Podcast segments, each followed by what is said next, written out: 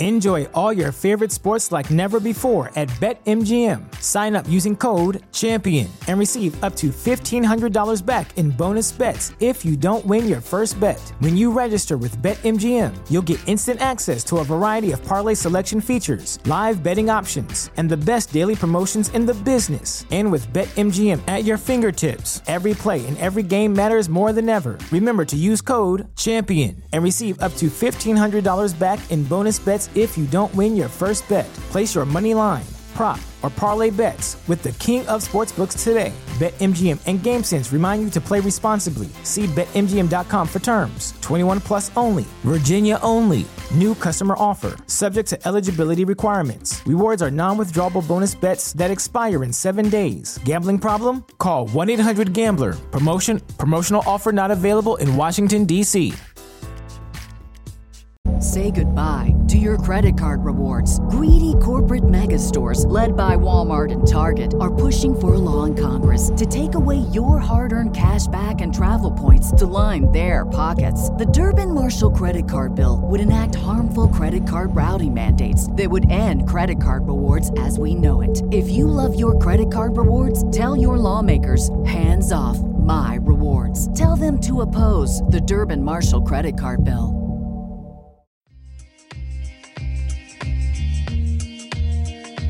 Welcome to Three Yards Per Carry, a podcast covering the Miami Dolphins and the NFL. Now, here's your hosts, Chris, Alf, and Simon. And we're on, and welcome to another edition of Three Yards Per Carry. By my count, I think it's the eighth in a row without a win. Let's hope. We don't do, let's hope we don't do many more without a win. But you know, uh, we're just a, a couple of babies, Simon, because last year we did 14 in a row. Wow. without a win, without a win. You know, it's a miracle we didn't just kill each other on the air. Wow. 14 in a row last year. Are we going for a record this year? Uh, let's hope not. Let, us hope not. Uh, the, the the good news is that you can't break that record because the most we can lose in a row without a winning episode is 12. Okay. So but this show is always brought to you as as as you can hear that that Simon. Uh, we don't have Chris. Chris is busy. I will have Chris on the second half of the show as we'll record in two parts. This show is brought to you by Prize Pick. Use promo code 5 F I V E. You deposit $100, you get $100, and it's a one time rollover, which means you bet it through once, you get $100. So if you're following me, it's a free $100. Take it. F I V E. As always, Manscaped, use promo code 5RSN, 20% off your entire order plus free shipping and betteredge.com slash five. The number five reasons you sign up you get $25. You just get $25 just for signing up. All right. There's just so many ways we could say that, you know, Tua ruined Christmas. So we're not mm-hmm. we're not mm-hmm. going to get too deep into that. The man went from the greatest game he's ever played in a half where he had 300 yards passing on 13 completions, which is unheard of. Uh, by the way, I looked it up. Uh, Dan Marino never did that. Best Dan Marino ever did was 421 yards on 24 completions, which is insane on its own. Okay. So the man went from the the greatest game or the greatest half ever played by a quarterback in a Dolphin uniform to absolutely falling apart uh, in the fourth quarter, making reads that no quarterback should ever make. But we're going to dig a little bit deeper into other things. Uh, he's definitely it's definitely worth a conversation though, about that game uh, and about the ramifications of it because you know I, I think it's really worth drilling down into the fact that you know, we started the season, you know, he was okay against New England. He was okay against Buffalo. We only had the ball for what was it, 19 minutes of the game, but you know, mm. we got the win. He played okay. He, he was fantastic, uh, unbelievable in the fourth quarter against Baltimore, but pretty mediocre for the first three quarters. But we don't really talk about the first three quarters because he was so unbelievable in the fourth, and that's great. Mm-hmm. Then obviously good against uh, against Cincinnati. The the throw to Gesicki that we all remember was absolutely beautiful. The interception to Vonn Bell wasn't great, but he was playing pretty well and tight game on the road in Cincinnati. Then the injury, out of five games, come back, five brilliant games. But essentially, look, you know, the, the, there's no other way of slicing it. Five games where he beat, you know, below par teams in the league. I mean, the, the best win in that was against the Detroit Lions, who just gave up almost 400 yards rushing against a five and nine Carolina Panthers team on Sunday. So, you know, that was the best victory in in that five. And then we hit December, And when you you know you need your big boy pants on, and you know you take the Bengals. The Bengals have won seven games in a row. Six of those games are against teams that are either in the playoffs or are probably going to the playoffs. The, the only other team is the, the, is the Browns at home. Um, yeah, the know, Bengals only lost. The Bengals only lost in the last two months was to a team that we beat by twenty five points. Yeah, exactly, exactly. But the, the the the the you know, and then you hit this this this four game swing in, in in December where he plays badly in San Francisco, we lose. He plays really badly in in LA, and we lose. He plays well in Buffalo, but we lose. And then he plays. You know, it, it's the flip side of the Baltimore game, really. In that, you know, nobody wants to talk about the first three quarters of the Baltimore game for obvious reasons because the fourth quarter was so uh, uh amazing. Well, you know, now people are, don't want to talk about the fourth quarter in, you know, Miami fans don't want to talk about the fourth quarter because they want to talk about what happened in the first three quarters. So there's this kind of odd dichotomy of, but, but, but my, my point being that because of the concussion, which we're going to get on to talk about, we're, I don't know where we are. We're in the same position pretty much that we were in August. Yes. We don't we're going to go into the off season not knowing what we have at quarterback because you know for all the plus points in those five games where he was fantastic. Mm-hmm. Well, we gained so a little information. We gained a little yeah. bit of, information. But, okay. But we gained a little bit of information, but then teams started to work it out. And all of a sudden, we're back to sort of, oh, really? Okay. It doesn't look quite, we're not moving the ball as he, you know, unless it's, uh, we cannot sustain drives. I think I read somebody said, I think out of the last 18 offensive drives, we've had two drives that we've actually sustained where they we either haven't punted or there's not been an explosive play to for a touchdown. We cannot, you know, sustain a normal drive where we pick up six yards here and 13 yards there and two yards here and four yards there and nine yards here. And we can't move the ball down the field like that. It's explosive, it's feast or famine. And I just think we enter the off-season situation because look, I, I think it's unlikely Tua plays on Sunday. It, there's a I think there's a distinct possibility he doesn't play again this season. And if that's the situation, then you're heading into an off season where you just think, I, I uh, do we know what we've got a quarterback? We we don't. You're not going to. Well, we came into the season. We came into the cash. season. We came into the season with three three questions about about Tua Tagovailoa. Uh, question number one: Can he play? Uh, can, is he a good quarterback? I think that that question was mostly answered. He's a top twelve ish quarterback. Mm, I don't know. I think he's. Well, his numbers, his numbers at the end of the season, you know, since time immemorial, we pay attention to these numbers and we care about these numbers all of a sudden we're not going to care about these numbers. But like numbers are relative, though, right? Like pass it, like go back and look at some of Jeff George's numbers. Jeff George put up massive numbers, but are we talking about Jeff George as a as a great quarterback? I think numbers, especially in the modern game, are slightly. You know, the number I care about is winning in December and January, winning on the road against big teams. And Tua has not beaten a single team in December with a winning record since he came to Miami. And, and, that's the thing I care about most. You know, when we needed him most, and no win is more important than the others. well, he won't do that again this year, by the way, unless he wins no, a playoff game. exactly. Which even yeah, if he wins the last two games, because he wins the last two games, he's going to win two games against. Look, the Jets are losing. Mike White or no Mike White, Mike White. I don't care who the hell's that quarterback. Joe Namath could come out of out of the coffin to play on Sunday. They're not beating the the Seahawks on the road. Okay, Seahawks are absolutely desperate. And if you watch them play, they're a capable team. And if you watch the Jets offense, they're not capable, even with Mike White. The only thing that you're getting now is a little bit more competent offense, but more turnovers. Believe it or not, more turnovers than yeah. Zach Wilson. So the Jets are losing. So they're going to play a 500 team on Sunday in the Patriots. And let's face it, that's a bad football team. If they don't turn you over and score on defense, they can't win. Simple as that. And then they're going to play a really bad team in the Jets. They're required to win both. I don't think that they've met the threshold, the team overall has met the threshold of the expectations of this season, and they can't. At this point, they can't unless they win a playoff game. Sure. And they kind of ruin their chances at winning a playoff game in this game against the Packers, against yeah. another mediocre team, by the way. Yeah, yeah. I mean, look, there's th- there, there are so many things that come out of this actually, but like I, I, think we can talk about numbers all we like and and everything that we did, but and everything that he's done numbers wise. But you can also say that in this four game stretch, he's completed fifty two point eight percent of his passes or fifty four point eight percent of his passes. You know, which is considerably lower than what he was when we were beating. You know, and his depth of target word. keeps going higher and higher. Yeah, yeah. but when like, we I don't know what he's trying to prove. It's like, different. I, like, look, you can argue and you could argue successfully that his uh, completion percentage is going down, and it is, but it's going down naturally. It's yeah. going down because the depth of target is getting longer. Sure. The, lo- the farther you throw, the, the, lower your completion percentage. So this is like completely natural. That's because teams are working you out, though. That's the thing, which they clearly are doing. And and the other thing is, look, and this to me is the biggest point about Tua, right? Who we all three of us love. We all are so desperate for him to be successful, and that's why it becomes such a big topic of conversation. That it's either feast or famine with everything. But here's three scenarios, right? Let's say he gets cleared tomorrow, comes out, plays New England, is amazing. Comes out the week after, plays the Jets, is amazing. We go in the playoffs, we go on the road to Arrowhead, and he's amazing, and we either beat or lose on a last second field goal. Nobody would be surprised if that happened, right? Nobody would be mm-hmm. surprised.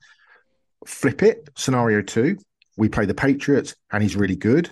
We play the Jets and he's average, but we get in the playoffs. And then we we play the, the Chiefs and we get blasted on national television and he, and he plays like he did on Sunday, right? Or he plays like he did against the Chargers awfully. Nobody would be surprised if that happened either. The final scenario is we play against the Patriots. He's mediocre, but we win. He plays against the Jets and he's bad, but we win. And then we go to Kansas. Oh, oh no, sorry. And he loses against the Jets and we don't make the playoffs. Nobody would be surprised about that scenario either. Do you see what I mean? And so that's mm-hmm. the that's the problem. We're still in a situation where we can't get over the hump of inconsistency because we don't kind of know what what's happening next. That, well, that here's, here's where I issue. stand. Here's where I stand with him. Uh, coming into the season, there was three three serious questions I had in my mind about Tua Tagovailoa. A, can he play? Can he be a good quarterback? In my opinion, I think he's answered that question. I've seen him play well. I saw him play a very good game against Buffalo, against a very good defense, against a healthy defense minus Von Miller. But let's we face lost. it, uh, we did lose. But yeah, Terron Armstead, Terron, Terron Armstead tends to eliminate Von Miller. I saw him play well against Buffalo the first time, the Baltimore game. Um, I think his numbers warrant of another season. Okay, because there was a possibility that his numbers this year we're going to be to the point where you look at it and you go, okay, no, uh, uh, we got to go get somebody else. Uh, bring in Jimmy Jimmy Garoppolo, uh, who I think is an option, by the way. Yeah. Uh, but no, in my opinion, you know, question number question A, I think he answered it. Yes, he he can be a good quarterback in this league. He could be very good in this league. Question B was, can he play in elements? Well, we learned that in Buffalo he could play, and those those that was pretty bad believe it or not, it was really bad on Sunday when it started the game. This is what confounds me. Like I don't understand this. But the okay, the, going back when to your first point starts, though. Yeah, but hold on. To first... Let, let, let me finish this. The game starts and it's 46 degrees here in Miami and raining, and he's completed nine passes for 230 yards in the first quarter. Okay, so somehow that didn't bother him. The weather clears up and all hell breaks loose in the fourth quarter.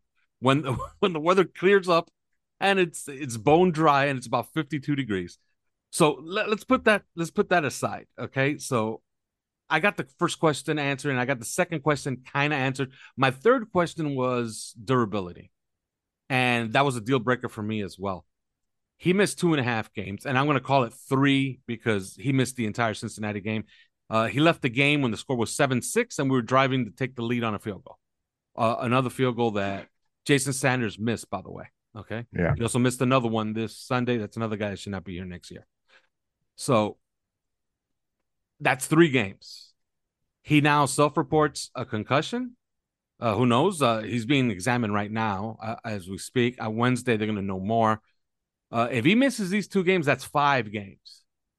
That's enough to already say, okay, we have options for next season. You're either playing with a quarterback that you have to play injury bingo with the entire year, which means you're going to have to spend resources on a backup quarterback a good one. Because man uh, what i see of skylar thompson is just not it's it's not encouraging okay? The first quarter against minnesota was encouraging. Everything else has been a disaster okay? So you're going to have to spend resources on a backup quarterback. And for sure 2025 you're looking to move on unless something drastic happens in the next two years where all of a sudden he's not injury prone anymore. So you got to start planning ahead you're basically going to try to roll with a cheap quarterback that you know can kind of play, but you're going to have to make concessions for, meaning in the cap, you're going to have to sign an expensive backup quarterback, or you just make the decision next season to just go the, get a quick fix for two years. And the issue, though, is kind of know who that is. Yeah, the issue about your point one though is is yes, he's been good, but he's been inconsistent. So you can't Do you know what I mean? It's like people hmm. saying in that five games there were, there were so many people just rushing to say, "Well, he's the future now. This is it. We've got the, we've got the guy." And it's like we're definitely on the right path, but let's just pump the brakes a little bit. You know, let's just see a bigger sample size. Let's see what happens when you go to San Francisco, and let's see what happens when you go to you know wherever you need to go to. Let's see you take on Aaron Rodgers and go toe to toe, and you know those sorts of things. That was and and we, for me, the just the inconsistency is just uh, you've got to overcome that. And you know and then the flip side to that is that the best availability uh, the best ability is availability and he's not available. He might miss another five games this season. You know so at, at what point do you think you know and it's my favorite first... saying my favorite saying are you good if you don't play? Yeah we don't have a first round pick next year. Okay, we have a we have a two and two threes. Two threes will come pretty close together. But realistically, there's going to be a number of quarterbacks that go high. Will Levis, Anthony Richardson, Bryce Young, uh, and CJ Stroud. You don't have a chance of those. Hendon Hooker for me, that, that's not something you want to touch. Now you look at someone like Tanner McKee from from from Stanford, then he might go in the first round. But beyond that, you're looking then at 2024 for the 2024 draft. So you're looking at Drake Maye and you're looking at Quinn Ewers and you're obviously looking at the kid that just won the Heisman, Caleb Williams, etc., etc the X factor in all of this becomes the person you just talked about, which people would probably think is Tom Brady, but I suspect it's probably Aaron Rodgers. Mm-hmm. Okay, ironically, the guy that you know we ended up playing at the weekend that we ended up losing to, uh, and there's a situation in Green Bay, and and this is an informed guess, but this is an informed guess you have a situation where the general manager Brian Gutekunst and Mark Murphy is the, the team president want to play Jordan Love. Now, yes, they extended Aaron Rodgers, but he's a two-time MVP who just went to back-to-back NFC Championship games, right? Yeah, and and to add on to that, Jay Glazer yesterday on Fox, he was asked who's the starting quarterback Week One for the Green Bay Packers next year, and he said Jordan Love, and he goes, "Oh, yeah. you uh, you know that, that's a pretty good guess," and he goes, "No, that's a guarantee." They if Jay want... Glazer is saying that's a guarantee, I think that means something. Yeah, they want Love to play. They want him to start, and they want him to grow with this young group of offensive players: Elgton Jenkins, Zach Tom, you know, Christian Watson, Romeo Doubs, Aaron Jones, still young. They want these guys to grow with Jordan Love. Okay, mm-hmm. then the question becomes: What happens to Aaron Rodgers? He still wants to play. Okay, now he's 38 years old. You can get at least two slash three good seasons out of Rodgers, absolute minimum. You look at Tom Brady; he's 46. Okay, to me if there is a trade situation with Aaron Rodgers, that would be something that I, would be certain the Miami Dolphins would would be involved in. Now, would they would would that happen? Who knows? Who knows? But I do not think that that's not a scenario that the Dolphins would be involved in because, as Peter King said yesterday morning, the Dolphins internally will be having questions now about what they have. I literally reported it on OnlyFins five weeks ago, and everybody's trying to deify him and saying, "Oh well, you know, we need to sign into this three hundred million dollar contract." It's like just cool your jets a little bit. That isn't going to happen at this point. The team needs a much bigger sample size to know what they're going to invest. You know, and if he doesn't play, and if the last four games, big games this season, he ends up losing, misses the final two, and then God forbid the Dolphins miss the playoffs, it's a big issue. It's a big issue. Mm-hmm. Yeah, he went from he went from a position of of power in negotiation for next season to having to play out his contract next season. Yeah, he has to play it out now. Uh, he he has no. He, uh, the best he can hope for is to have a monster year next year and then demand a contract in the offseason, you know, and and cause a stink that way. Uh, you know, where the pretty much the same the the Lamar Jackson scenario. Okay, yeah. and and by the way, for you fans out there that want Lamar Jackson, forget it. It's not going to happen. Uh, first of all, I don't think it's a good fit anyway with this with this personnel, and second of all, uh, the Ravens will not let him go. The Ravens no, already said they're going to tag, tag him. him. Yeah. Yes. They'll tag him and they'll drag that out another two years if they could.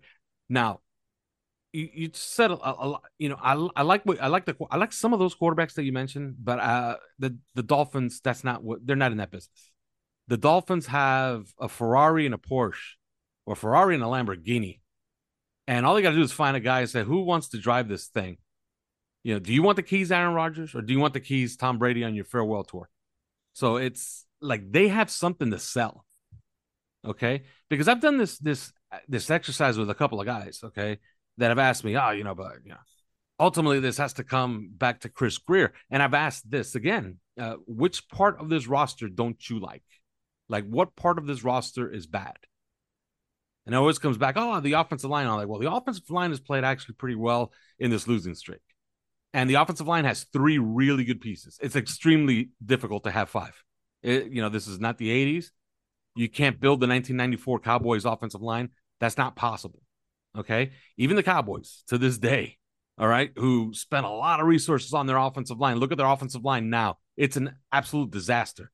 Okay. Dak, Dak Prescott gets hit a ton and he's having a bad season. So, which part of this roster don't you like? Uh, this defensive line is loaded. You had a lot of talent. Now it's all injured in the secondary. Evidently, you're going to have to, you know, redo that. The skill position players, I like them all. I think Cedric Cedric Wilson was extremely underutilized. The running backs are good. The tight end is good. I mean, the fullback is good. The tight end, you know, it's ten million dollars that's going to be completely wasted, but you could easily replace that next season. Yeah. Okay. If you're worried about a tight end, then okay, your roster's good. you yeah, know what I mean? Around. I mean, the frustrating thing for me is like I'm literally just looking. Josh, Josh Houtz, who we all know and love. Josh has just put up the interceptions from Sunday, right? And I'm just looking at them, at the all 22. The first one is essentially a two man route to the to the to the top side of the field, right? And this is what we talk about about one read and throw, which is what Tua tends to do predominantly between the 20 so from the our own 20 yard line 30 40 midfield 40 30 down to the 20 okay two man route to the top side of the field you got hill in motion and then essentially he throws hill is the target the entire way. Throws to hill who's never open. Uh, there, there are five defenders. They're essentially playing a shell coverage. Okay. When we talk about one read when you if you stop the film just as he's about to make the throw you've literally got Raheem Mostert.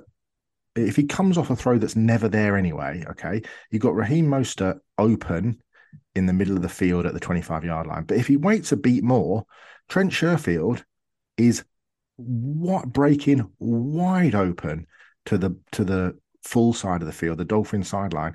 I mean, he would literally have whoever 36 is 26 oh sorry so um the kid they took in the first round a couple of years ago the safety um darnell savage they would li- he would literally be one-on-one with savage for a touchdown and it's just things like that. And you just think, that's the frustration. Do you know I mean? That's the inconsistency. The, the, the throw was high. The throw was in the wrong area. It was it, it, it, was just in a, in a bunch of five guys. If he threw it to Waddle, it would be picked off by Rasul Douglas, who's, who's coming across in front of him. You just think, just take a beat. It doesn't have to come out that quickly. Just just go through that progression because pick up six yards. You got Raheem Mostert there. You know he'll make the catch. He'll be tackled by Campbell. But then if you just take a hair longer, Sherfield is you know, Sherfield's housing that, mate. He's absolutely housing it, and that to me yeah. is the frustration. Do you know what I mean? Yeah, no, absolutely. Uh, I, I I completely completely agree. And the second the second interception, I think, is extremely important because the second interception, Raheem Mostert, when he Raheem, Raheem Mostert release releases on that glance route, okay, it it's a simple. They teach this in in OTAs, day one of OTAs, and he took blame for this, okay, but you know, you're looking in front of you and if you see a safety is on the hash and you see it right down the field, you see it from from behind from the all 22 view, the safety's right on the hash staring at Raheem Mostert. That play is not there. So why you keep running? No, you got to you got to cut it short. Uh, but my, Mostert is uh, but even when Tua throws it, he's like, I don't know what he thinks Mostert is gonna. He'd have to do some sort of contortion trick to turn his body around to and then the third one, I'm just looking at it now. The the final one. I mean, yeah, the third one. The third one is the dumbest of them all. It's Cloud Six cover two. A, yeah, it's, it's a high low concept. Right? It's man, exactly. And the worst thing about it is, again, just take a beat because a you've got Tyreek Hill open underneath, and that's where he has and, to go. That's that's actually or, the first read. For some reason, he this time he doesn't like throwing the the guy he overthrows too too, too much. He or, throws Tyreek Hill way too much already. If he waits for a split second, Jeff Wilson is wide open underneath and picking up massive uh, like Hill is wide open at the 35, Wilson's wide open at the 31. I mean, where is he throwing it? I mean, I'm for this is obviously difficult for people because this is a podcast and you can't see what we're seeing, but you can kind of envisage it. But where like where even if he waits, like the scary thing is, even if he waits another second, not only does he have Hill at the 35, he has Wilson at the 31, but then in man coverage on the outside, he's got I don't know who that is who's wearing long sleeves. Is it Smythe? Is it a white looks like a white receiver? It's probably Waddle, Waddle was wearing sleeves. Oh, was it Waddle? Oh, it must be Waddle actually. Oh no, Waddle's in the middle. Waddle's oh no, that's Sherfield in the middle. It is Waddle then. Waddle looks like he's got white hands. But Waddle is breaking wide open at the 45, and the safety, Rudy Ford, is far enough off. Never, oh, it is definitely Waddle. But Jaire Alexander's like, at the cut point at the 45, Jaire is beaten. Mate, I just it's the one literally it's literally the one place on the field you don't throw it. Okay, yes. Sherfield is the, Sherfield is the other place you don't throw it. Okay, but there are one. You got Hill open at the thirty-five. You got Wilson open for a big gain. Well, it's it's the it's you the most basic. It's the most he look. He's seen this is a college coverage. Okay, he's seen this. You know, Texas A&M played this against him. T- Tennessee played this against him. Uh, f- for that matter, Clemson. You know, South Carolina. Everybody played it against him. You know why? Because it's the most basic of all zone yeah. coverages. No pressure, no pressure. Really okay. clean pocket. Brandon Shell holding up against Preston. Just take a take a beat. Yeah, what the what the what the Packers were doing with that play call, calling cloud six two men under, is look, we're just gonna take a play to assess and force him to take eight yards here. Yeah. And it's man with our guys. To... Hey, but with our guys, eight can turn to 25. Yeah. So it, it behooves you to try to take the eight, right? The other thing is, right, it's man on the other side of the field. So it's man to the top side of the field and it's and it's it's cover two to the bottom side. And you could almost forgive him if he looked left and thought, Waddle in man, Sherfield in man. It's man coverage. I'm going to throw to Gesicki because Rasul Douglas is on Tyreek, right? Mm. That's the, but he doesn't ever look to that side. So he just gets completely fooled by one of the most basic high low cover two coverages that you've ever seen. Mm oh god, it makes me want to shoot myself in the face. it's awful. Okay, you know what's also awful when you look at uh the numbers that this team has produced. What if I told you before the season? Would you take these numbers? Okay, and these are just projected numbers throughout. You know their averages for the last two games, even with Teddy Bridgewater because he, he played a little bit against Minnesota. If I told you that you you were going to have an offense that was going to throw it for 4,800 yards. Okay. And in excess of 30 touchdowns. And your running backs were going to rush and receive for over 2,100 yards. And your two top receivers would shatter. And I mean, shatter Mark Clayton and Mark uh, Duper's record for one season by how many is it right now? Uh, they have him already beat by 262 yards with two games to go. If I told you all these things, plus I told you that your offense is ranked fourth in the NFL, but you're eight and seven. How? Yeah. How? Or, or go back to go back to the first touchdown against San Francisco, the touchdown to Trent Sherfield on the pl- first play of the game. When Sherfield crosses the goal line, okay, and Miami take a six to nothing lead, the Dolphins are then, if the season stopped then, would be the number one seed in the AFC at that point. When Trent Sherfield crossed the line and you became the number one seed in the AFC, would you at any point have said, mate, we're going to be eight and seven? We're going to be on a four game losing streak, having having three terrible tour games and one really good one, and potentially looking to not make the playoffs. Nobody yeah, would nobody would have said that. It's insane. It really is insane. It, it, you know, you look at these numbers, like these are eye popping.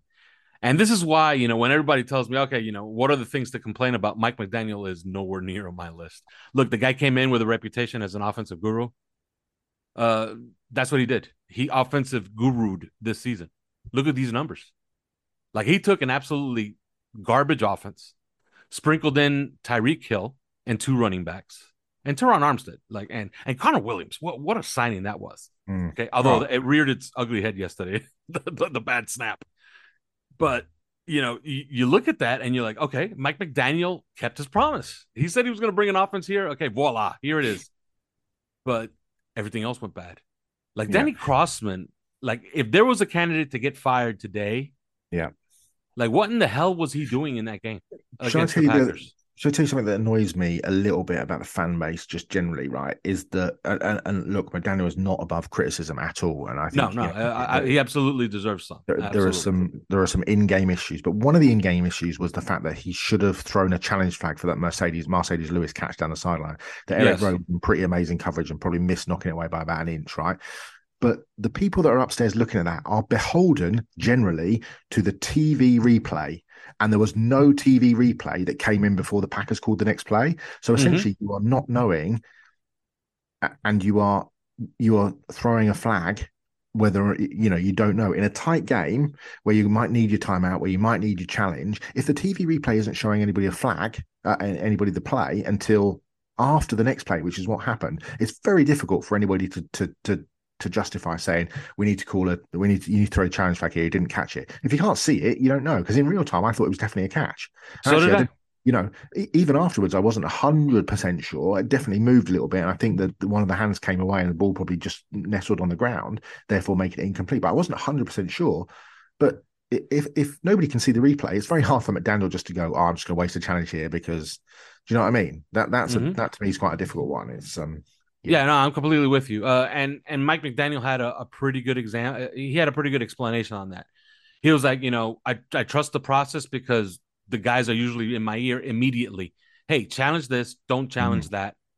Uh, and he said he kept asking and that there was no answer, and they're like, "We don't have anything yet." Yeah, when you're in the booth, you know it's the same as when you're in the press box. You get exactly, you just get the t. There's no sort of funky special replays. The only the only extra replays that you that that people see are in the literally in the commentators box because what happens is that the spotters so you wonder why chris collinsworth and all these people are so well informed. They've got spotters saying watch this play watch what happens here watch watch 82 take on you know watch the great hit here watch the way he knocks out watch the you know because I think people sort of think, how does Chris Collinsworth know exactly what to look at seven seconds after the play's finished? How did he know that that was going to break down? Well, it's because people are watching the plays from multiple angles and telling him what's happening. That isn't happening in the in the press box. That isn't happening in the in the players uh, in the coaches box. They are literally seeing the TV replays, and if they don't show a replay, you don't get the chance to challenge it. And that's unfortunately what happened at the weekend.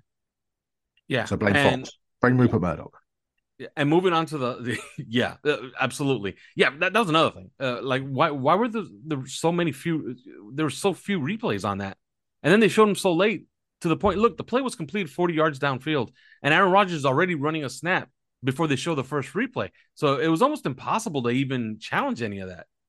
Now the last one look barry jackson's already put it out there like danny crossman and josh boyer are dead men walking. And i hate that we're one of those teams that do the same shit you know, every single year where you look for the scapegoat. Okay, what unit did, you know, underperformed? All right, fire everybody there.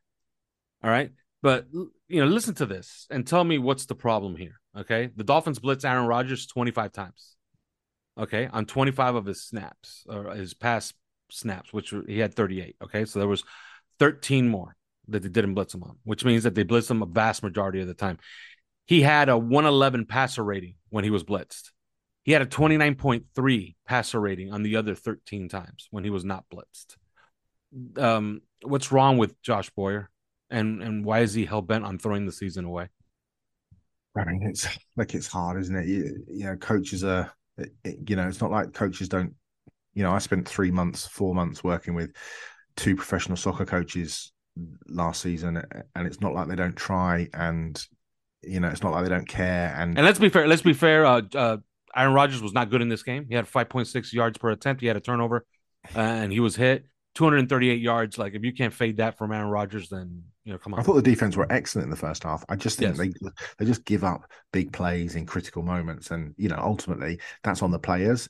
But you know, the the the the, the scapegoat is always going to be the defensive coordinator, and I don't think Boyer's been that bad. I just think you know they. It's almost like you you'd rather than be a bit shitter in regulation situations and a bit better in those critical third and longs, or do you know what I mean? The ones that have really mattered, mm. the drive at the end against the Packers, the drive at the end against the Bills. I'd rather than be a little bit weaker earlier on in the game, maybe give up a couple of, you know, third down. Yeah, that's another thing. We played a showdown game against the Bills in Buffalo in terrible weather, and every big play Josh Allen made was yeah. against our blitz.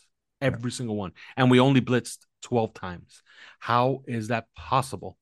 And the first time, how how is this how can this man week three call such a masterful and patient game plan against yeah. Josh Allen and then be so impatient against other quarterbacks, which maybe not as good, but you know can't hurt you. You know, it, for, look for all the negativity, we've got two games left, and we yes. win both. We're in the playoffs. We might get a quarterback back.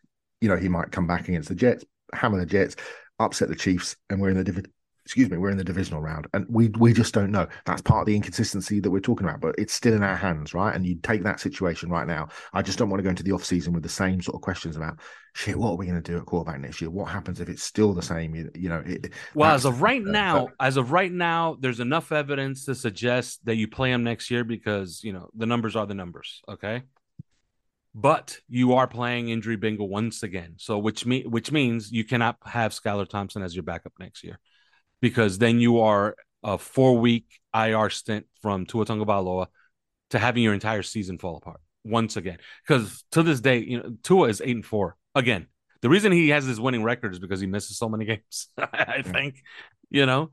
So if he wins these last two games and he finishes up ten and four, and with these great numbers, you know, he could point and say, "Look, I did this," and that's pretty good. But you don't have any sense of security next season, no, because no.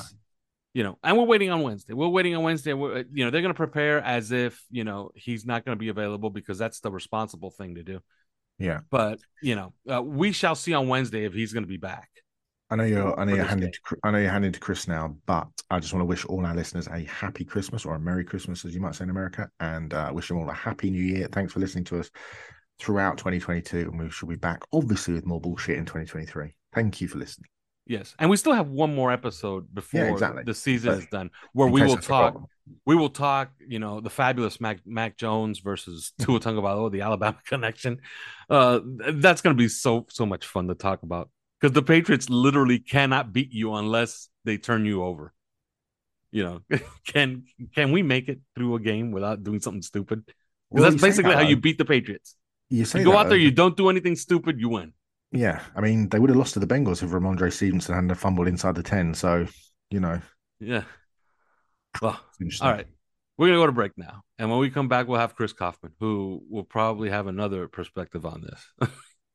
but uh first, these words. Do you have a water leak and can't find where it's coming from? Are you dealing with water or mold damage in your home or business? Then call Water Cleanup of Florida at 954 579 0356 for immediate assistance. With over 60 years of combined experience, Michael, Robert, and their team is prepared to handle all types of leak detection issues 24 hours a day, 365 days a year. After the leak has been located and repaired, Water Cleanup of Florida will then clean, dry, and fully restore the damaged areas. Water Cleanup of Florida is fully licensed, insured, and certified to provide the one stop shopping that busy homeowners and business owners require. There is no need to bring in other contractors. They will handle the entire project from start to finish. Service areas include Miami, Broward, and Palm Beach counties. Call Michael anytime on his personal cell phone at 954 579 0356. That's 954 579 0356.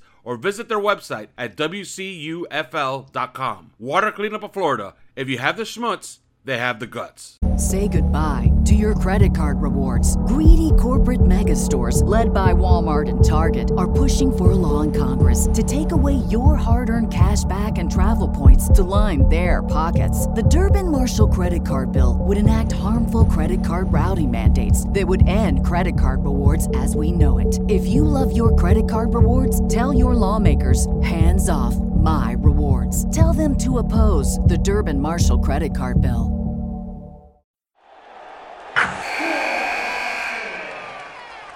Wilson, you sent the game winning email at the buzzer, avoiding a 455 meeting on everyone's calendar. How did you do it? I got a huge assist from Grammarly, an AI writing partner that helped me make my point. 96% of Grammarly users say that it helps them craft more impactful writing. Would you agree? Grammarly helped adjust my tone to navigate tough work conversations. And it works everywhere I write, so I can quickly communicate effectively. Your teammate used Grammarly to summarize an important document, making a three pointer. How did he do it? It only took one click. When everyone uses Grammarly, everything just makes sense. You made an incredible slam dunk to end the game. The meeting was canceled, and your team will go home champions. Go to grammarly.com slash podcast to download it for free. That's grammarly.com slash podcast. Easier said, done. Uh okay. Well, I, I started with, with Simon saying, you know, there's just so many ways that we could say, you know, uh, you know, to ruin pr- uh, Christmas again, but you know, uh, I don't know. I, I I told I told Simon, and Simon didn't know how to answer me this question, how to answer this question. But how does a guy go from having the greatest half of football a Dolphin quarterback has ever had, and then completely imploding in the fourth quarter? Like how does that happen how does that game happen uh What did you make of what transpired in that fourth quarter? Well, it really it just it just boiled down to the interceptions. Really, I mean, I think Yeah. that um, you know, there's it's it's not that they couldn't move the ball at all. It's just um, it's bad decisions, which we've seen we've seen bad decisions and bad throws. Um, sometimes they they come in clusters. Um, but the first interception was clearly an up and down throw where Tua Tua tried to get it up over the underneath defenders and then down over the under you know underneath the uh the over top defenders. And um he got the ball up but he couldn't get it down you know and, and Mhm. that, that's a hard throw. That's a hard throw um, for quarterbacks to you know Tua traffics in those throws regularly more regularly than probably any other quarterback in the league. And um and they are difficult throws to uh, execute you know getting that ball up and down that uh to you know let, let's just let's just be honest here to very to small receivers Mm-hmm. we do not we have not figured out a way to use you know Mike Gesicki as a tight end in the passing game regularly um and so we're throwing a lot of balls those up and down balls over the middle to uh to small receivers who you know it just just makes it all the harder. And um that first throw you know he that is clearly just a botched throw. You know it's just he just botched it. And uh, then the second interception, you know, I, I thought it was interesting to watch the um, the the press conference between Raheem Mostert and Tua Tagovailoa. Um, Tua kind of tried to do the same thing he always does and and take the blame for it, regardless of whether he was at fault for it. Um, and he said he suggested, I, I don't know, maybe maybe I maybe I communicated the play wrong. Maybe I maybe I said the wrong play or something like that. And Raheem Mostert in his interview uh, after the game, you know, just just threw that in the garbage. He said, "No, I got it wrong. Raheem Mostert should have broken off his route um, and gone hot, uh, and he he did not, and he admitted that, and he said that was 100 percent on him. Um, yeah, and it's and it's a really simple concept, and I explained it to to Simon as well. Uh, Raheem Mostert, and you could see it on the broadcast. On the broadcast, they show it from behind Tua, and Raheem Mostert sees the safety right on the hash. Mhm. So it's pretty simple. You don't see a safety, you could run past on the glance route, but if you see a safety, you stop in the short zone, and the ball should be there. Although you know, it's like I don't, it's a nothing decision. Like, uh, like I don't know what he's expecting there. Like it's Raheem Mostert, you know, it's not Yeah. Christian McCaffrey. you know what I'm saying? Well, yeah, yeah, but at the same time, I mean, all football is played tight, especially when you're, Mm. you know, when you're going through the middle of the field, and so when you're trying to count on your players, especially guys that have been here, you know, been been here all year, been, um, been to camp, you know, been uh, been in this system for years in San Francisco Mm-hmm. uh, you know, you tend to you tend to just throw with trust. I mean, Tua's Tua's pattern, or I mean, Tua's Tua's mo out there is throwing with trust. I mean, that's that's what he does all day, right? Um, and so that's you know that interception was was that you know it was it was a tight throw, it was a tight decision, um, and you could I'm not going to say that you know us watching the all 22 we couldn't find a better option or something along, those lines, but you know, as to what what happened on the play. The most wrong on the play clearly was Raheem Mostert running the wrong route. But um, but on the third interception, that just to me looked like, you know, a terrible decision not seeing not seeing the robber, you know. And I think that if you know that, that's that's just something that happens to quarterbacks. It's their fault. They're it's their job not to you know to not not to make that throw um and you know that was just that was just a really terrible decision it wasn't Yeah, a and- terrible executed throw it was a terrible decision Yeah, I was talking to, to Simon about that one, and that one was the the most shocking one of them all. In fact, the, Yeah. the most shocking one of the entire season, because that's like like that's a cloud six man under, which means it's the most common coverage there is. Everybody plays it from high school all the way down to the pros. And what the Packers are obviously doing there is they're tail they're telling you take eight, and we'll see where we go from there. And that's not it's not such a bad thing to just go with your first read, which was actually Tyreek. Just throw him the ball, get eight, and who knows? Maybe Tyreek makes breaks a tackle and takes it for twenty five. You never know, you mm-hmm. know. And I don't know what he was thinking. Like the like that coverage is designed to kill out routes, wheel routes, switch releases, speed outs, like everything outside of the hash. That coverage is designed to snuff out. So mm-hmm. you throw slants against it, or you throw crossers against it, or you just check it down if you don't have the time. So uh, that one was a, weird one. It, it was very it was strange decision. It was a really really strange decision. Uh, I was talking to Simon. I have about, seen worse, by the way, even this year. Uh, from one of the from Tua of, from Tua, yeah. Okay, which one? One of the interceptions. One of the interceptions he threw. Um, that he where he uh, where he just threw the ball blindly after you know after trying to look off um, and just went ahead and, and threw it blind without seeing anything. And Mike McDaniel afterwards said that's that's probably the worst decision he's ever seen Tua make. You know, mm-hmm.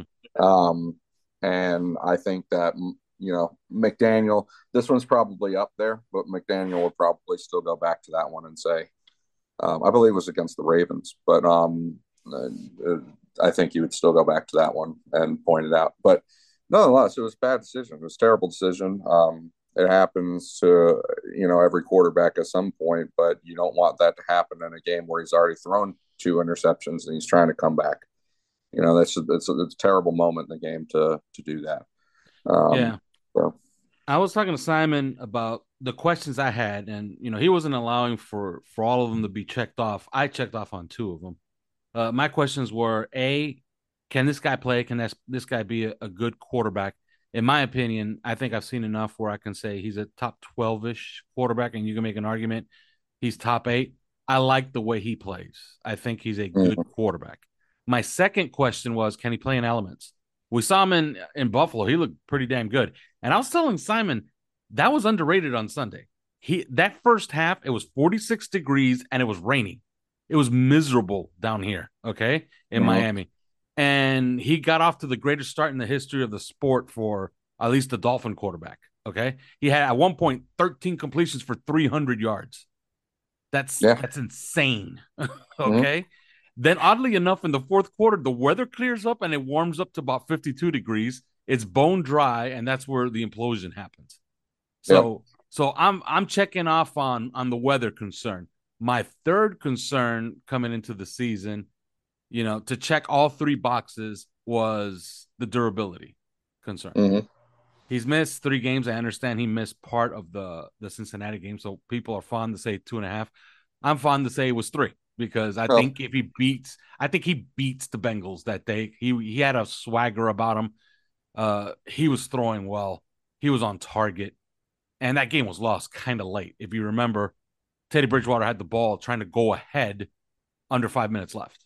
So there was an opportunity to win that game. I think, you know, I'm not going to guarantee that Tua wins it, but he missed three games, and now there's a possibility he'll miss two more. And if he does miss two more, that's five. Uh, you know, that's just that. You know, to me, that delays that delays the talk of uh of an extension, and we're back next year to a wait and see mode. You agree? Yeah. Um. So definitely. I, this has been the most. This has been the most uh, salient criticism of uh, Tua Tagovailoa since he was coming out of college, obviously, and and this goes back even before the hip break, you know, and it, it goes back to uh, things that Nick Saban has and uh, and other Alabama, um, you know, uh, fans and and you know people who follow the the Tide like we follow the Dolphins this has been their complaint about Tua all along is that um, he has uh, he has this penchant for sticking to the play, still trying to make a play, still you know uh, as as things are ticking down, and then he ends up taking some bad hits because of it. Um, and so you know, yeah, that's that's something that you can see that he is particularly this year. I think you've seen that he's he's attempting to uh, he's attempting to make progress on that on that in particular.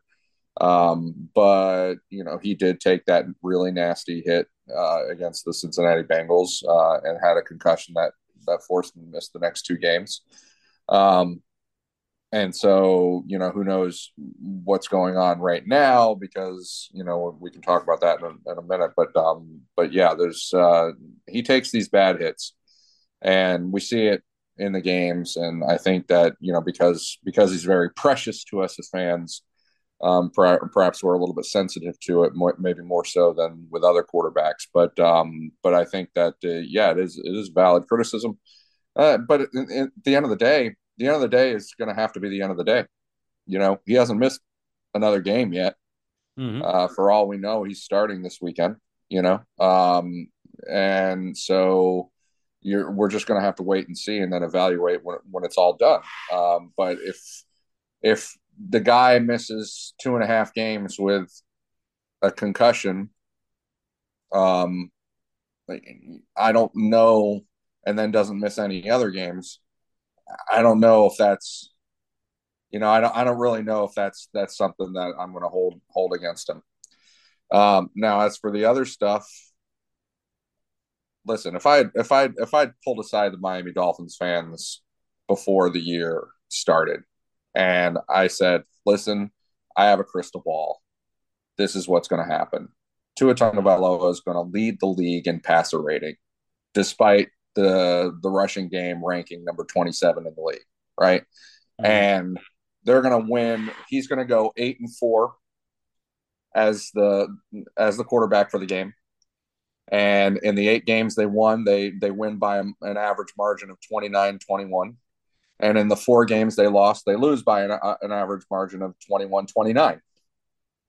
You know, and uh, and and this is the way the season's going to go. Yes, he's going to miss. He's going to miss two and a half games with a concussion, um, but you know he's going to lead the league in passer rating and be eight and four, and uh, and clearly the defense is playing a very large role in whether they win or lose because they've been frankly terrible this year. Um, if I were to tell you all that before the season, all of those people that were, you know, feeling just so anxious about Tua Tagovailoa and, you know, just really, you know, we, we know we know who they are. They'd all be popping bottles. Mm-hmm. If I, and that's I think that's where I think we we live too much in the moment, and we lose the forest for the trees, um, and and catastrophize everything, everything and uh, you know from incomplete pass to incomplete pass or interception god forbid an interception we uh we catastrophize the quarterback position for the miami dolphins. And uh, you know I, I, we can speculate as to why whether you know it's because we were spoiled for so long with dan marino or whether it's because we just haven't had good quarterbacks for two decades. But um but yeah that's that's clearly there's clearly a lot of uh i don't know trauma in the mm-hmm. uh, the fan base. Um, I don't know what else to call it, but yeah, I mean, again, you have to let the things play out. Uh, as of right now, he's eight and four. Yes, they're on a four game skid at the end of the season, and that is relevant. Uh, you want to be playing better as you head into the playoffs and toward the end of the season. It's relevant. It's something to discuss, but still, it's you know he's he's eight and four and had like 118 passer rating in the eight wins and scored an average of 29 points. So you can't just say, oh, QB wins. QB wins have nothing to do with nothing. No, it's QB wins plus performing really well, clearly, you know? Um, and so you do have to you do have to evaluate it from a mile high view at some at some point and let the season and evaluate the entire season after it plays out. So so to sit here and just you know because this after Tua entered the the concussion protocol on Monday. Um, the immediate reactions were just so extreme. Everything. I, I, completely, um, uh, I, I, you know, and, and I'm guilty of that because I like to bring attention to it because it's a, it's a fun, you know, it's a fun topic to just point at and laugh and, and you know and get all mad and and indignant. I'm not doing that anymore. These people are just a bunch of clowns on ESPN, on on Fox, on all these all these uh all these networks. These people are garbage people. They're all they're useless. All of them.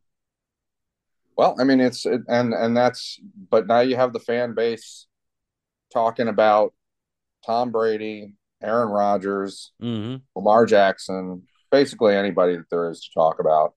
Yeah. Um, you know, whatever whatever 40 plus year old quarterbacks we can throw out there, I guess. Um, who aren't even necessarily playing that well this year.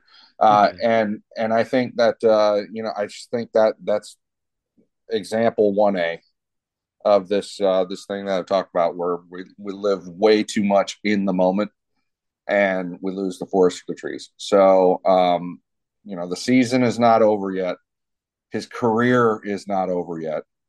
Um, I do think it's interesting that there were uh, valid reports the first time around when he had that really nasty looking concussion against the Cincinnati Bengals that his family and people close to him including his you know probably his new wife uh, appealed to him you know basically that appealing to him that uh, that he should think about hanging it up.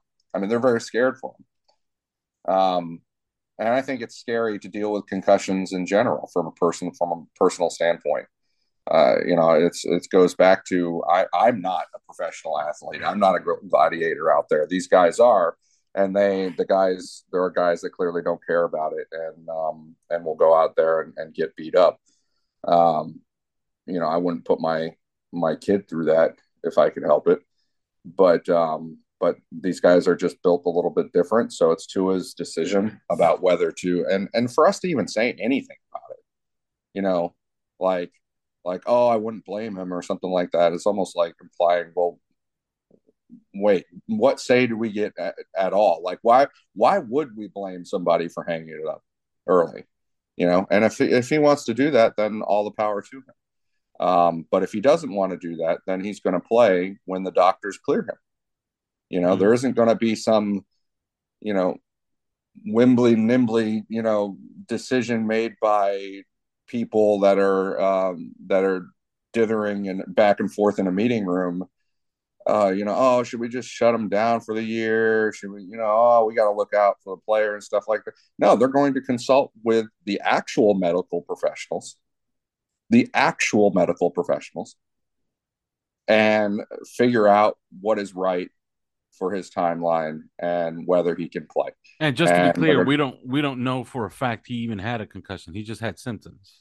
Yeah, that's that's also that's also that's also worth noting because you know, frankly, um, the concussion symptoms, you know, can can also be symptoms of other things. I mean, I, I I'm not saying I'm not trying to say he doesn't have a concussion or didn't have a concussion. I don't know. All right, but um, but I can just think of one example off offhand. I remember at one point in Zach Thomas's career, he was having a real hard time um, with uh, getting out of concussion protocol because of the presentation of headache symptoms. Mm-hmm. And um, and you know he was really, I think he was really really frustrated about it because uh, he doesn't, he didn't even, he didn't even think he had a concussion, but he had these headaches uh, for for weeks and sure enough, they discovered that he had nasal polyps, and and as soon as they were removed uh, the nasal polyps, he, he didn't have the headaches anymore.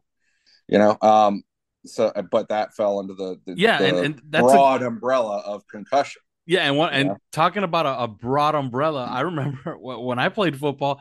I remember one time I was I was I was like, why the hell do I have this ringing in my ear, and I and I have like these constant headaches after practice and I asked a friend of mine, and my, and my friend looked at me like, "Are you sure you're not concussed?" And I'm like, you know what? I'm gonna go see the the doctor and and and have him take me to the clinic to see what's up.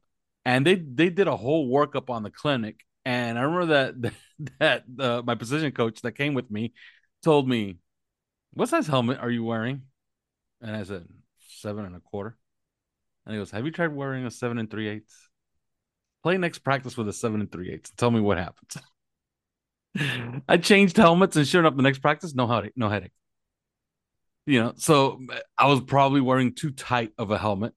It could be a, be a million things, uh, even more of the ridiculous things. The people that make uh, Pat Patrick Mahomes' helmet are now appealing to Tua to start using their helmet, which yep. you, know, you know, hey, you know, well, and a little bit line, helps, it could right? be a million things, but probably, let's be fair, the most likely thing is he had concussion symptoms because he had another concussion.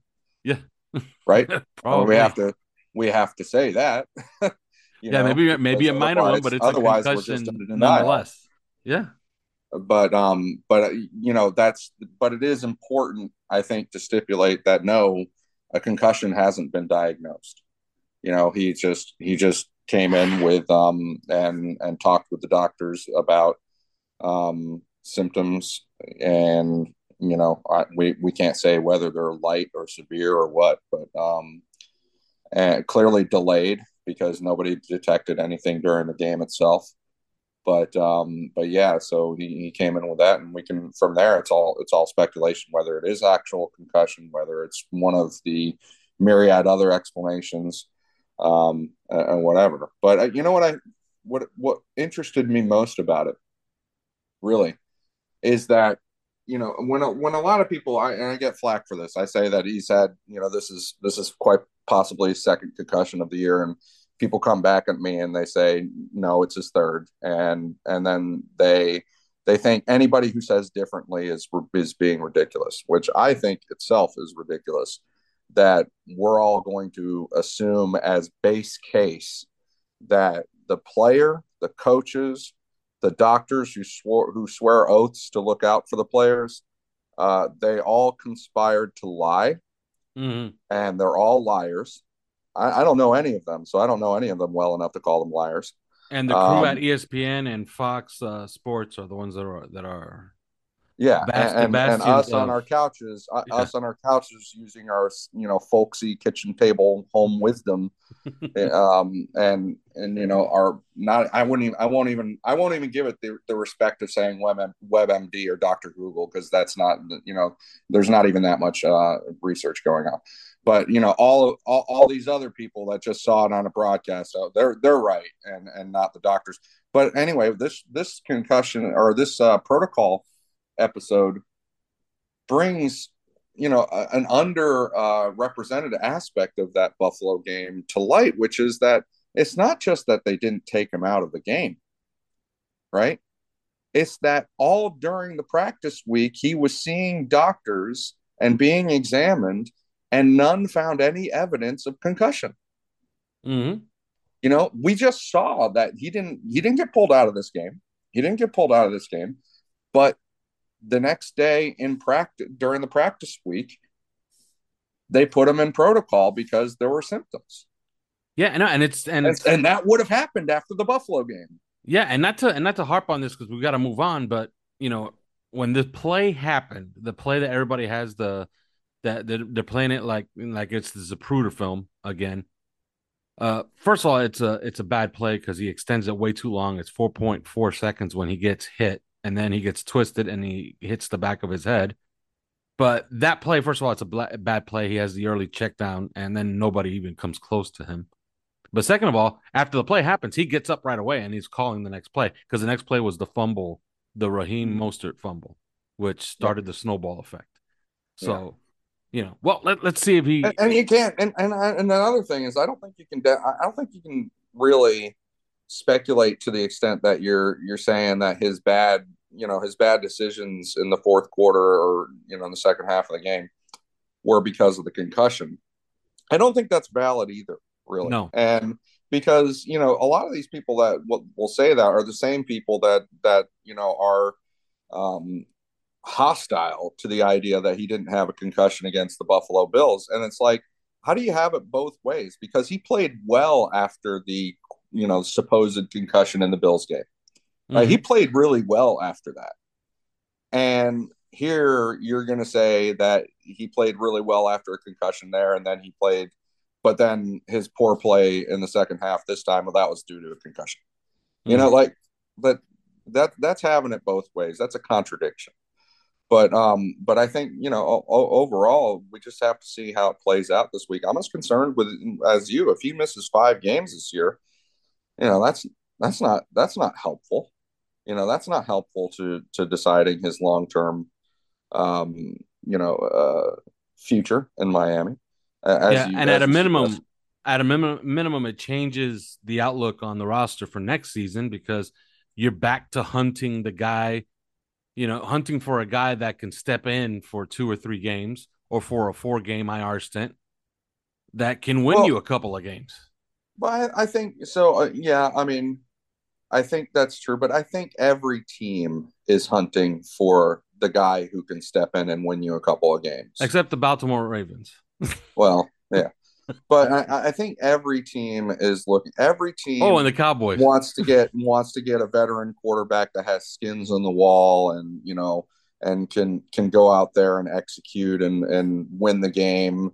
Um, win a team game. You know, everybody's looking for that. Everybody that, that's not that's not new for anybody. Okay, you know that's that's not different for the Dolphins than it is for anybody else.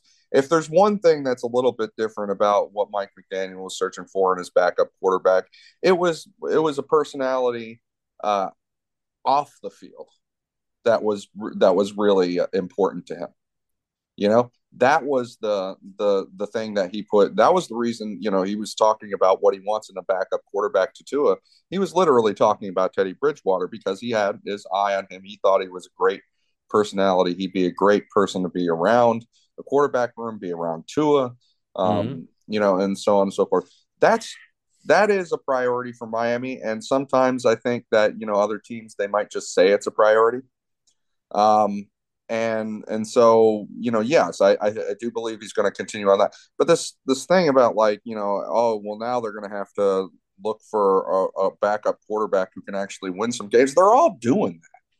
They're all doing that. If they're going with a young guy it's because they think the young guy's really talented he's going to win football games. If they're going with an old guy it's because they think the old guy has a lot of experience is going to win football games. You know it's uh, you know that's so I, I, don't really. Yeah, I think I think they'll take a long look at C.J. Beathard next year um, because of his experience with both Darrell Bevell and and Mike McDaniel uh, as an you know as an example. And you mentioned Andy Dalton earlier and OnlyFins, and um, and I think that that's that's a good point as well, uh, a good shout. Um, you know, I, yeah, they'll, they'll they'll be looking for for a guy, but you know, so is everybody. What they're not going to be looking at is probably Teddy Bridgewater anymore. Because let's be honest, he when he goes out there, he looks like he's, you know, he's he, looks like a bundle of sticks tied together, and uh, and he can't survive a game. He can't survive half a game. He can't survive part of a game. Yeah. You know, and and it's really you know it's as much as we want to like oh Tua Tua can't Tua can't uh, hack it for the season you know, and and then we use as evidence games where Brian Flores essentially benched him. um, and then we use, you know, as evidence that he's missed two and a half games this year. I mean, imagine your backup quarterback, he gets in there, he just you he can't even make it through the rest of the game. You know, and and that's that's the situation we have right now with the backup quarterback that I'd be fearful of. And I think that next year, in addition to looking for a priority on, on, on the personality and what he's going to bring to the quarterback room, they're probably also going to look for health. Yeah.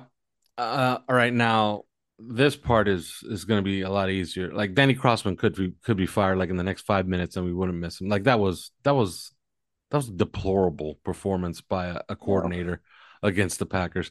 Uh, it's, it's not working out on that front. okay. And I like Danny Crossman. He's fun at a press conference. He's fun to watch on the practice field as he's screaming like a maniac. But no, it's it's just not going to work out. Like uh, that's not happening. But here's another one. Barry Jackson had tweeted out earlier uh, in the week that the Dolphins blitzed Aaron Rodgers 25 times on his 38 dropbacks, and Aaron Rodgers had a 111 passer rating when he was blitzed.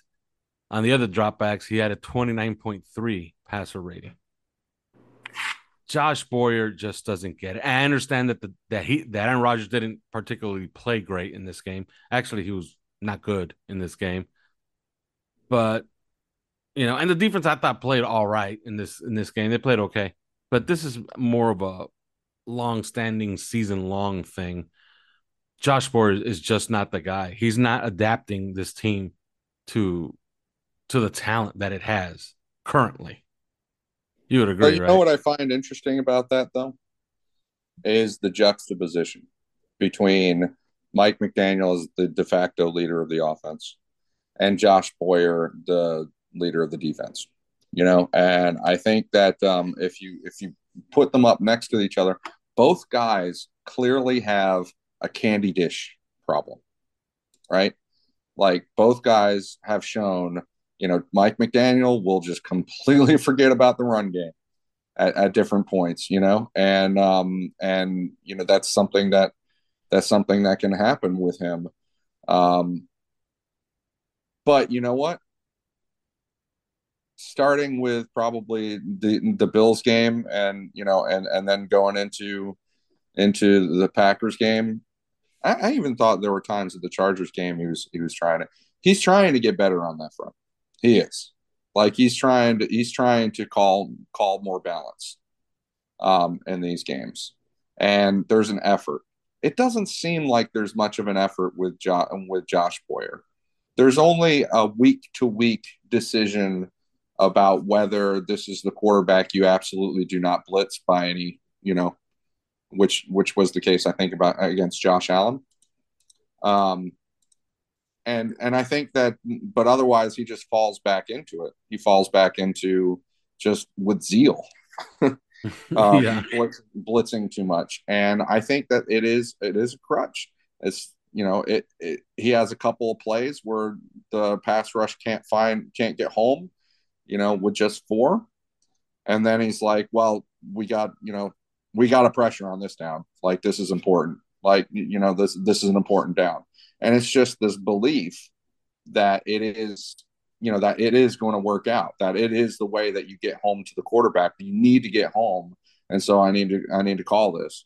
And um and i think he has a real candy you know and like i said it's a candy dish issue with the old dan marino thing where we don't call run plays because we got dan marino at quarterback. Um but you know i think that uh, in this case josh boyer is like i can't call you know non-blitzing because we're not going to get home.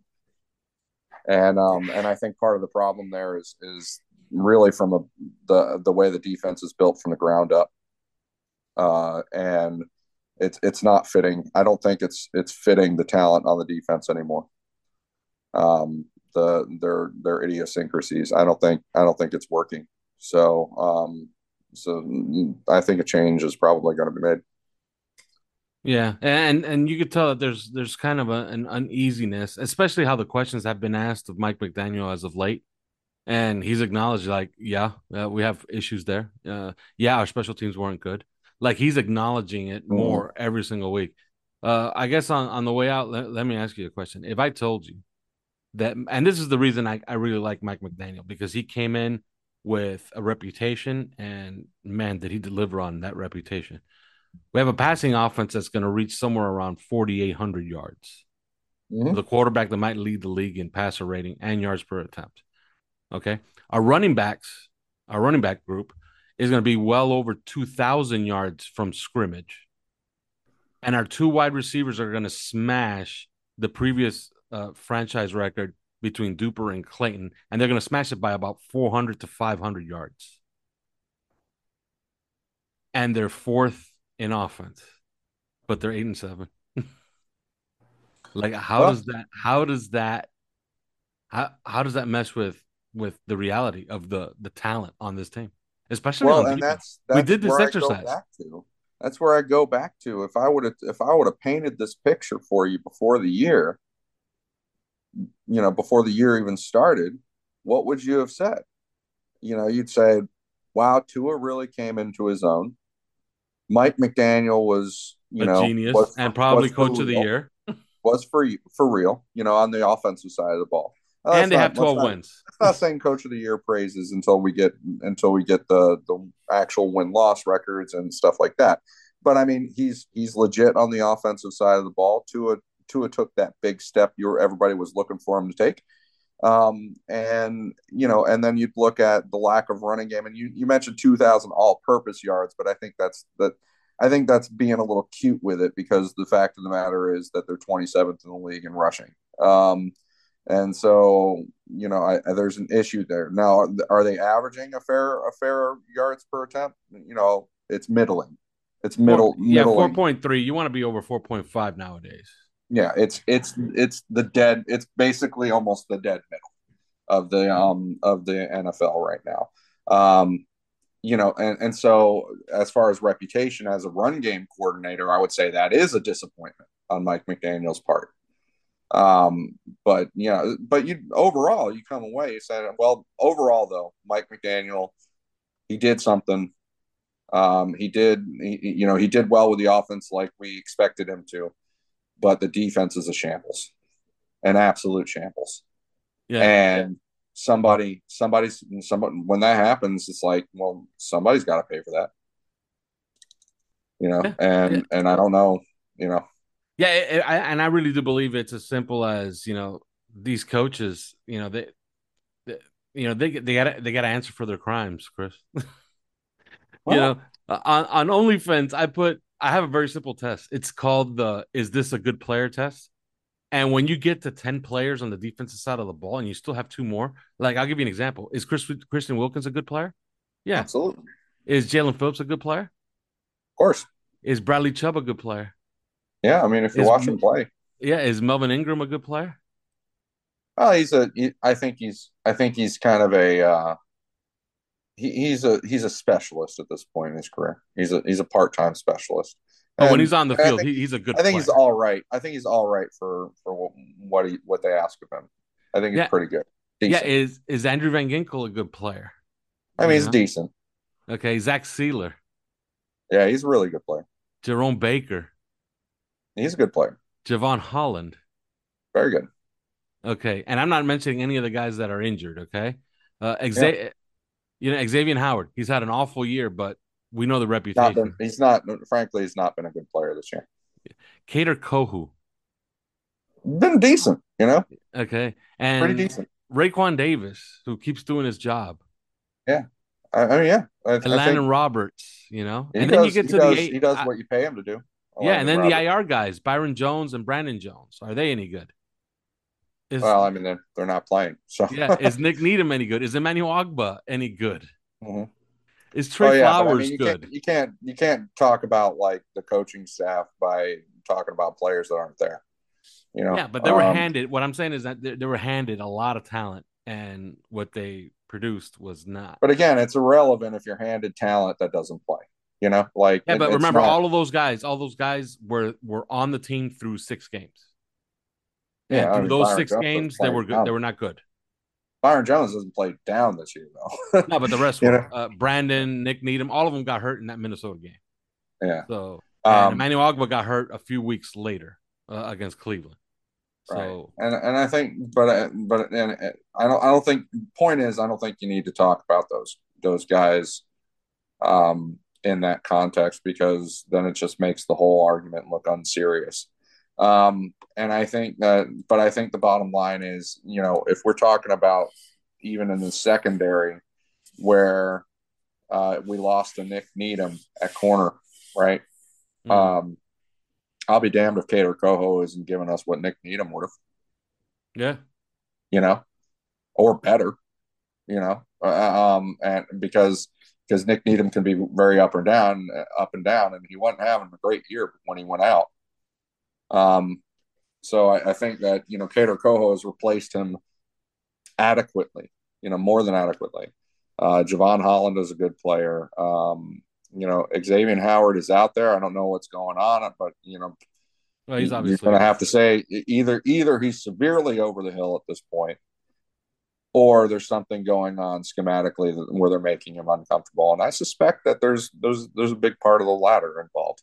Yeah. Um, and so you know the you look at the players that have been there, and it should have been good enough, uh, but it hasn't. And you have to look at the reasons why. I mean, the fact you know, as good as we talk about the Miami's offense being, and they are good, they've been a good offense this year. The whoever is playing Miami offense is actually better. Yes. Which is which is, you know, stupefying in some ways. Um and so I think that uh it, when especially when you consider the the kinds of talents that you can find on that defense. It's not a bunch of no names, right? Um so yeah, I mean there's at some point there's accountability, you know, and we'll we'll see where that takes us. Absolutely. Well, all right. Uh, Dolphins are in the midst of of this this four game slide. I, I like the way Terron Armstead talked about it. I like the way Jeff Wilson talked about it. You know, uh, we're and Robert Hunt. He says we're a really good team. We're just not getting the results that we think we deserve. Well, you have to go out and and do. You know what I mean? And I usually sometimes don't like that talk, but it kind of makes perfect sense at this point. Like, you know, you just look around, you're like, well, you know, these guys are just not playing as as as well as they should, really. You know, but it it bodes. I don't know how it bodes for for the rest of the season because, as I was telling Simon, we can't underestimate how bad these two teams are that we're going to play in the next two weeks. And I understand all all their good points, which is they have disciplined defense. Both of them do. But the the Patriots literally, all you got to do is not do something stupid, and you're going to win the game. You're going to have more points than they will at uh, on the scoreboard at the end of the game. And the Jets, all you got to do is just sit around, and they'll hand you the game somehow. Even with Mike White, because Mike White's a turnover machine. Uh, he just makes their offense much more dynamic, which is saying that it makes it competent. While with Zach Wilson, it's just a, a disaster zone.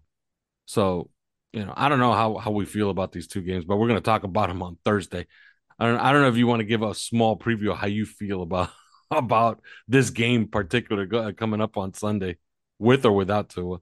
Well, I think I think I think you just have to. So if without Tua, if Teddy Bridgewater is preparing as the quarterback all week, um, that get makes me feel better than throwing him in than throwing him in where the because this this something I've noticed about Mike McDaniel and and this year is what what he brings to the play into the uh, playbook or to the play sheet I should say uh, ends up mattering a lot. And sometimes I think he doesn't sometimes I think that there's not enough plays there. Um, and sometimes I think that the the play sheet is so well customized to whoever is supposed to be starting that it leaves everybody else or you know it leaves if they're if a backup has to come into the game it, it kind of leaves them out in the cold a little bit or it puts them puts them in a bad position so um so the fact that Teddy Bridgewater is preparing as the starter this week uh and if he does end up starting uh, which we don't know, but if he does, then I would feel a little better about it. Um, so there's that.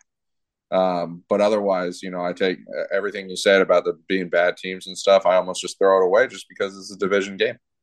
Mm. You know, and frankly, division games always go always go a coin flip. They just have that way.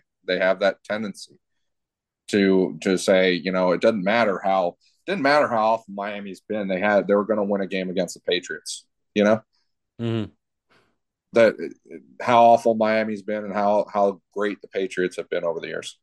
Um, you know, it's just it's sometimes in division games, it's just toss it up and and who knows. So. And we'll talk about it on Thursday. On Thursday, we'll talk about Dolphins, Patriots and whoever will be the starting quarterback. I think we're gonna get some news uh, starting on Wednesday. We'll have we'll know more by the time that that our show airs on Thursday. But till then. Thanks for listening to Three Yards Per Carry.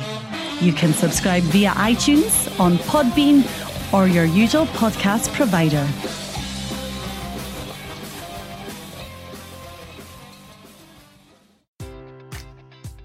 Enjoy all your favorite sports like never before at BetMGM. Sign up using code CHAMPION and receive up to $1,500 back in bonus bets if you don't win your first bet. When you register with BetMGM, you'll get instant access to a variety of parlay selection features, live betting options, and the best daily promotions in the business. And with BetMGM at your fingertips, every play and every game matters more than ever. Remember to use code CHAMPION and receive up to $1,500 back in bonus bets if you don't win your first bet. Place your money line, prop, or parlay bets with the king of sportsbooks today. BetMGM and GameSense remind you to play responsibly. See BetMGM.com for terms. 21 plus only. Virginia only. New customer offer. Subject to eligibility requirements. Rewards are non withdrawable bonus bets that expire in seven days. Gambling problem? Call 1 800 Gambler. Promotion. Promotional offer not available in Washington, D.C.